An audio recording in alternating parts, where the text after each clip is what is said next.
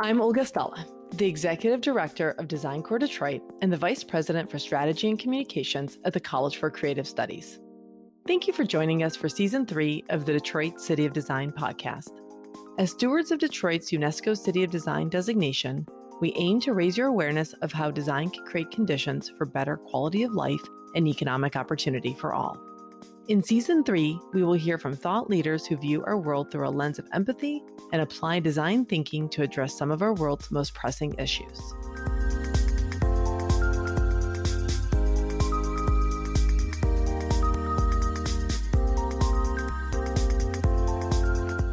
This episode has been made possible by the generous support from the Rocket Community Fund. The mission of the Rocket Community Fund is to support inclusive, thriving, and resilient communities by making data driven investments in housing, employment, and public life. Learn more about their work by visiting rocketcommunityfund.org.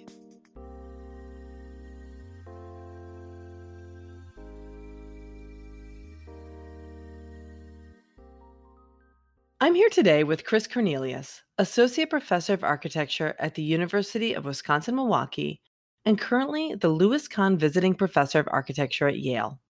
Chris is a citizen of the Oneida Nation of Wisconsin and focuses his research and practice on the architectural translation of culture, in particular Native American culture. He is the founding principal of Studio Indigenous, a design and consulting practice serving Native American clients that got its start with Antoine Predock on the Indian Community School of Milwaukee which won the AIA Design Excellence Award from the Committee on Architecture for Education. Chris was among a group of Indigenous architects who represented Canada in the 2018 Venice Architecture Biennale. Our conversation with Chris will take place over two parts. In this first part, we will learn about Indigenous architecture and how to incorporate Indigenous thinking into projects.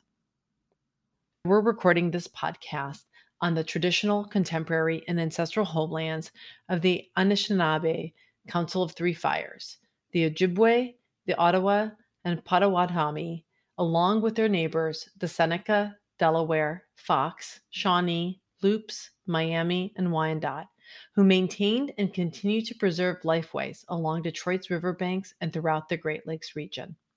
Through signing the Treaty of Detroit in 1807, Anishinaabeg tribe ceded the land now occupied by the city we stand on.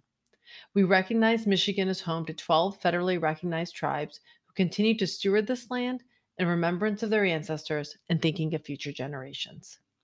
Chris, we're really honored to have you on the podcast today and to help our listeners you know continue to deepen their understanding about what it means to for de- to design to be a transformative agent and to work in an inclusive way to support community goals, community aims. And so I would love to just talk to you a little bit more about your own work as an Indigenous architect and professor.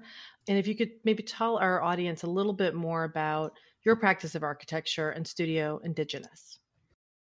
Sure. I'm Chris Cornelius. I'm a citizen of the Oneida Nation of Wisconsin. I'm associate professor of architecture at the University of Wisconsin Milwaukee and principal of Studio Indigenous. And so I started the practice in 2003 when I was asked to be a collaborating designer on the Indian Community School of Milwaukee with, with Antoine Predock.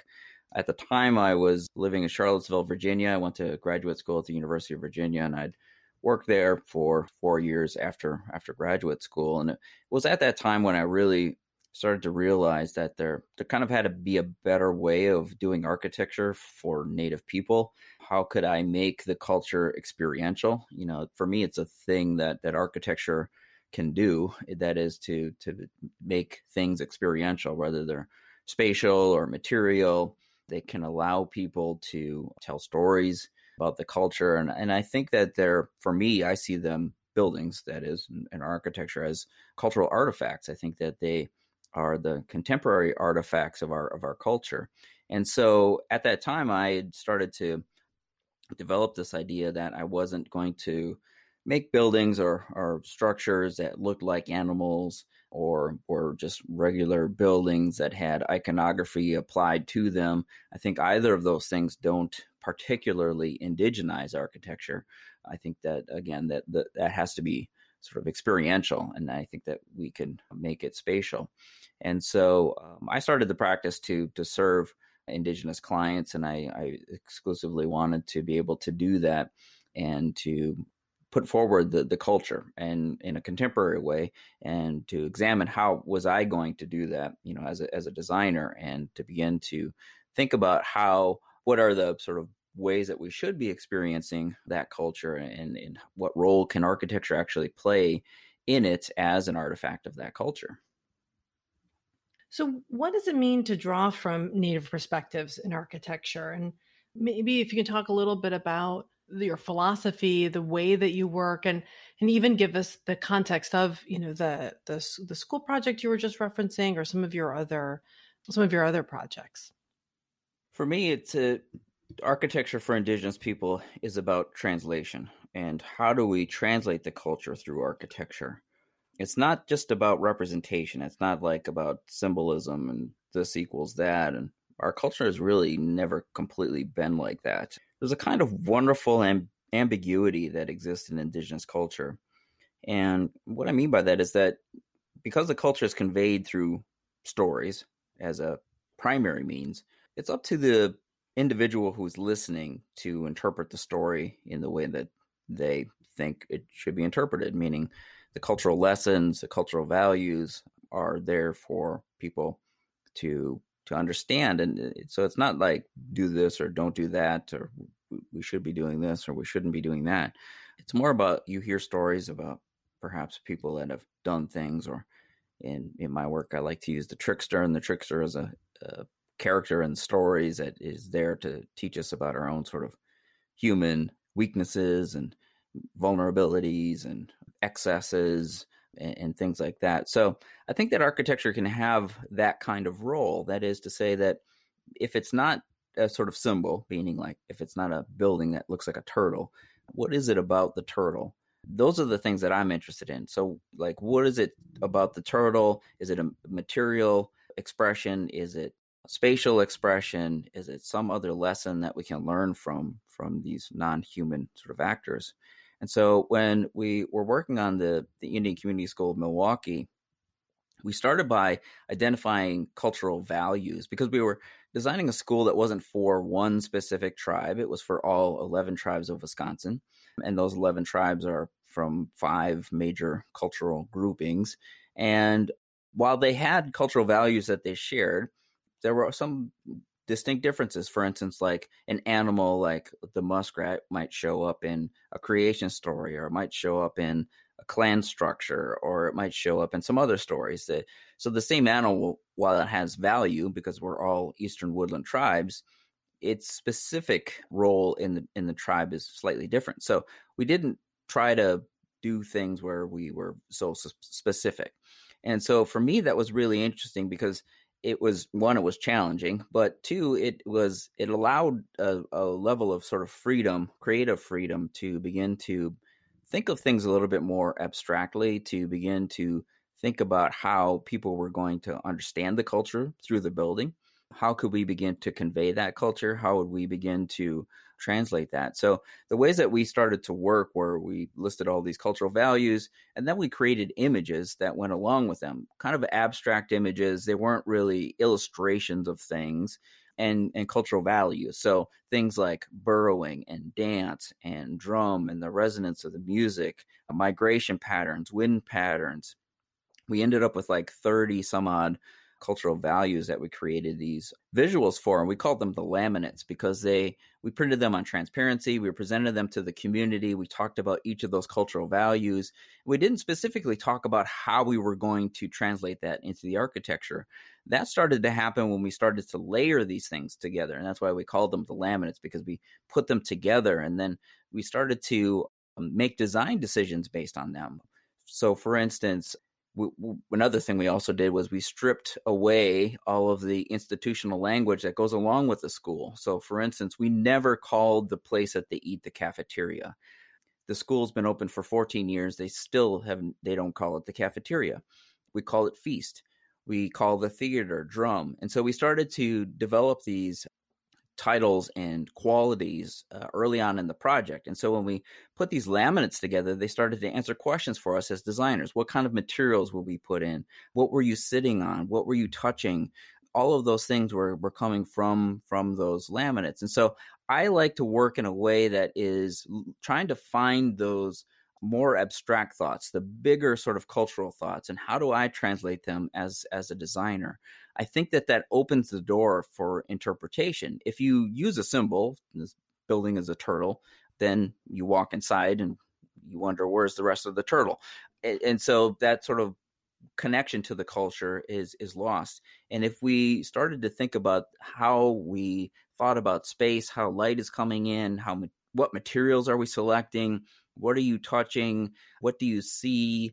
All of those things were, were things that we started to, to really think about. And so it's in that project that I really started to work through these ideas. And I had the you know, wonderful experience of, of working with Antoine Predock, who's an established world renowned architect. And during that time, he won the AIA gold medal. And just learning from him was just learning the discipline of architecture and how do you execute projects of that scale and of that sort of importance was really an important part of my sort of maturation as a designer. So I was very fortunate, I think, to to have that experience. I was only three years out of graduate school when I got that project and I established my practice.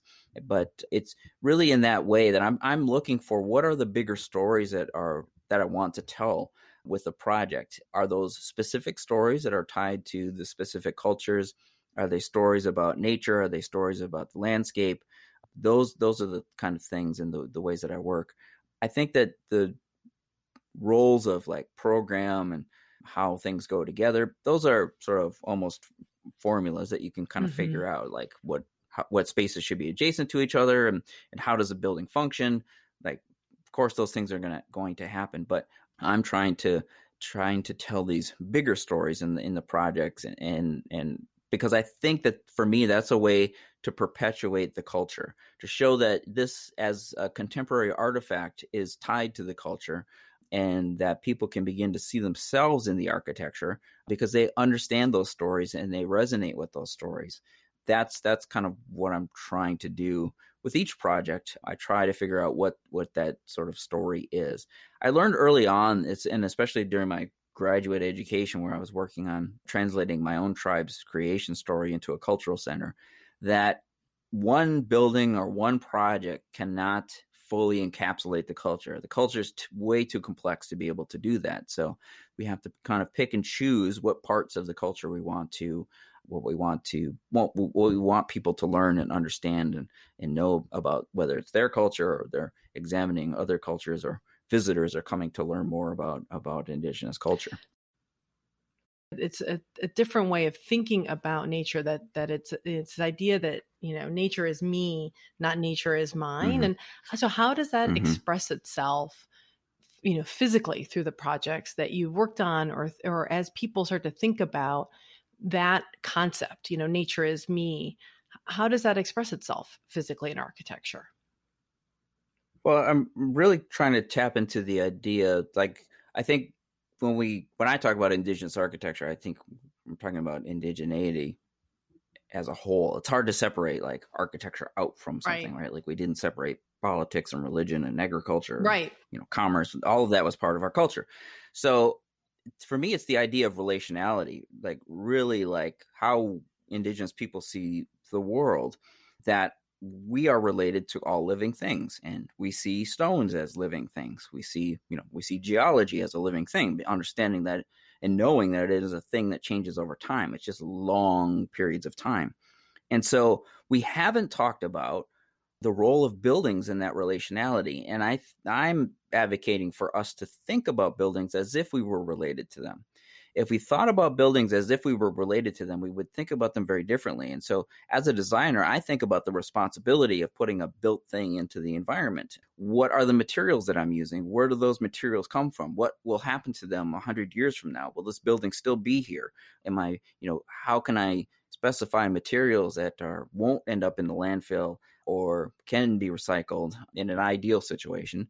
It's hard to do that you know 100% of the time but if i can think about that i can begin to think about how it how does it affect its other inhabitants what if we you know we spend a lot of time as architects and, and designers like trying to keep birds off of buildings for instance like there's like all kinds of products for for that but what if our buildings were habitats what if they were urban habitats? What if it was okay for something to nest in in a project?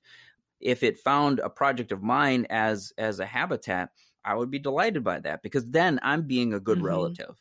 I'm being a good relative to the to the relatives that that can't always fend for themselves in the world. I might get the statistic wrong, but I think I'm probably right about it. Buildings are the second number 2 killer of birds behind natural predators and most people don't realize that.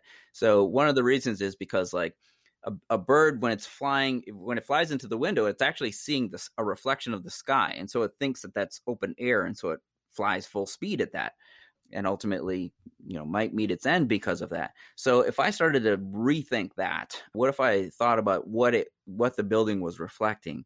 Or was how close am i to any kind of habitats in you know when when siting a building or beginning to think about that so in that way i'm trying to say okay this building is a relative to these other non-human relatives that i have. And also you know my non-indigenous brothers and sisters. So people that use the building the people that clean the building the people that uh, are are making the materials that go into the building not just installing it and constructing it so i think that for me it's it's thinking about that idea of relationality that if we started thinking about buildings as being related to us and that nature as part of that is not just a resource or a commodity for us to be using in making buildings or making architecture which in my lectures i talk about how architecture school when we talk about the beginnings of architecture we show this image of Laugier's book, and it's you know about Vitruvius's beginnings of architecture, where trees were cut down right. to make this architecture. It, it's not that kind of relationship where nature we have dominion over nature in some way that we're actually stewards right and i think that, that that's the case in both non-urban situations which the indian community school is in a very large sort of natural site and in natural urban situations rather in urban situations uh, we could see those cities as being living organisms that they have systems of their own they have rhythms that there are still non-human inhabitants of cities and so if we began to think about how we were putting architecture into cities how are we putting those things right. into those living beings we can think about that as well. And uh, for me, it's not just like that's not just for indigenous people. It's just that we think about those things differently. And so I'm trying to share that right. message, right? So that things aren't categorized into different things like sustainability or environmental responsibility or whatever you want to call it. Things aren't just for me they aren't just called things and that's what, you know, what I'm trying to advocate for is that indigenous architecture isn't just a thing, right? It's not a not a thing like that. It's a it's a way of thinking. People like like love labels, right? You know, we're right. gonna put you in this little box, and you're gonna stay in this box, and you know, so much of what you have been talking about really really resonates, especially in a in a city like Detroit. We about 12 years ago uh, had a community wide planning effort called Detroit Future City. And a fundamental idea behind the effort was that we had all of this vacant land um, and vacant structures in our city and and there's so much need for our citizens and this idea that the land and the that we could use our land to clean our air and water and mm-hmm. and to start to improve health outcomes and just well-being of our of our of our neighbors and and i think just the the the but then it's the how it's the how do you do that you know when you when we have that kind of idea we then jump to well it's green infrastructure is the solution you know you immediately jump mm-hmm. to these very specific solutions as opposed to maybe you know a more holistic way of looking at every single investment through a different lens of just of of, rela- of relationality of exactly what mm-hmm. you've what you've said I think it's hard for people, you know, I think it's hard for people to make that switch mm-hmm. between mm-hmm. very like object oriented mm. solution making versus relational thinking. I know do you have advice or thoughts about how do how do people start to to to develop that practice for themselves? Mm-hmm. So I think that's you know it's a big philosophical question. And so when for me, when faced with that particular question, I'm going to go to the most sort of radical idea. I mm-hmm. want because I because it doesn't make sense for us to make tiny baby steps here. Right. right? It doesn't right. make sense for us to like make a even to make a 10 year policy or whatever it is. So here's what I would say. I would say these vacant lands should be ceded back to the people that were indigenous to the land. Mm-hmm. Let's say you took all of these vacant properties and you ceded the land back and said, okay, this land is now yours and it is put into federal trust like every other sort of thing and you have stewardship of that and it's not in a way to like raise political or economic power it's really to say okay you understand how this land is in, it was intended to be taken care of so that's the most radical version mm-hmm. of it mm-hmm. right is to say okay let's give this back to the indigenous people that were part of that land the other slightly less radical but maybe more radical is to incorporate indigenous thinkers into the making of policy, politics, and other sorts of things that go mm-hmm. along with it. Mm-hmm. Meaning, like indigenous architects, indigenous planners, indigenous scientists, botanists, anthropologists, historians, artists. Because if you have an indigenous point of view in that mix, you will ultimately be able to understand what land stewardship really is. Mm-hmm. And for us as indigenous people, it's hard sometimes for us to explain these larger concepts like relationality mm-hmm. right it's we're not trying to look for the formula to reclaim that land or to to improve it but what we are trying to do is to begin to understand and find the things that are genetically part of us mm-hmm. right they're they're genetically encoded in us so we have the hardware and we need to give the software to others, right? The, meaning like we have to help reprogram some of the ways that we think about land.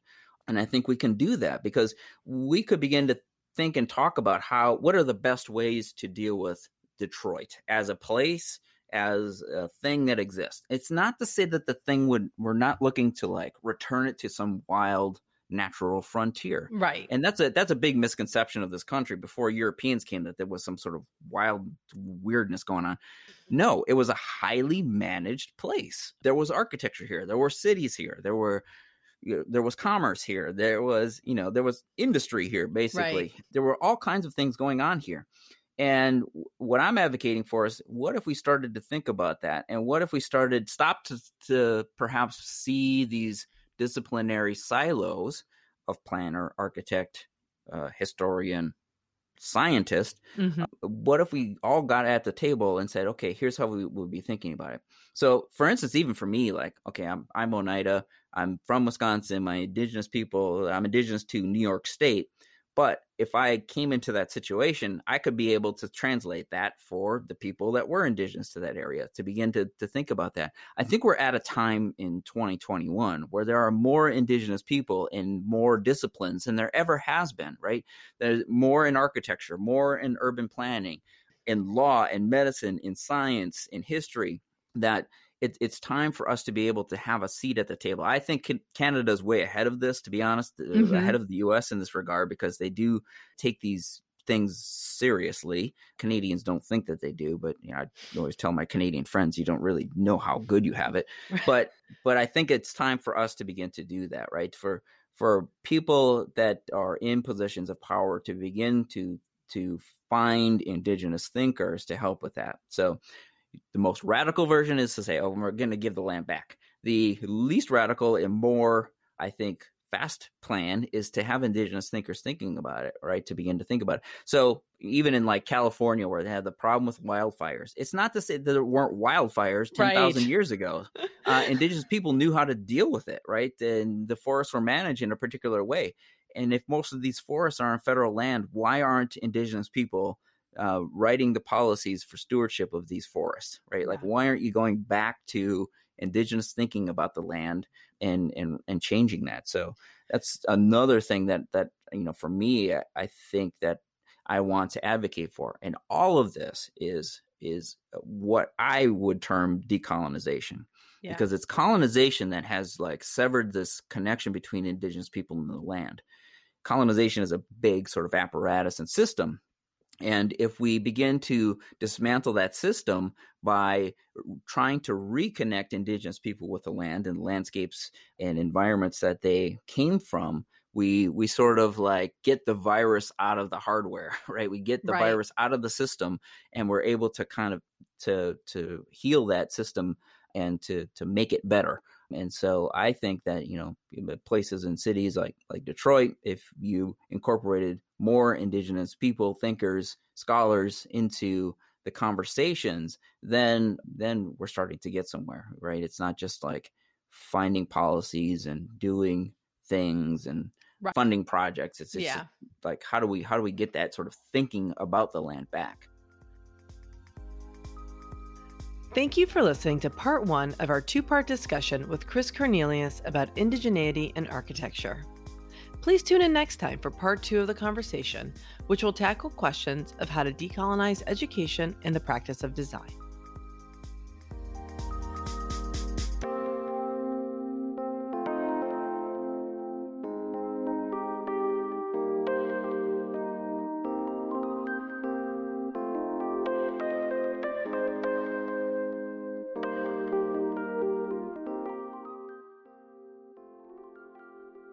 Been the Detroit City of Design podcast.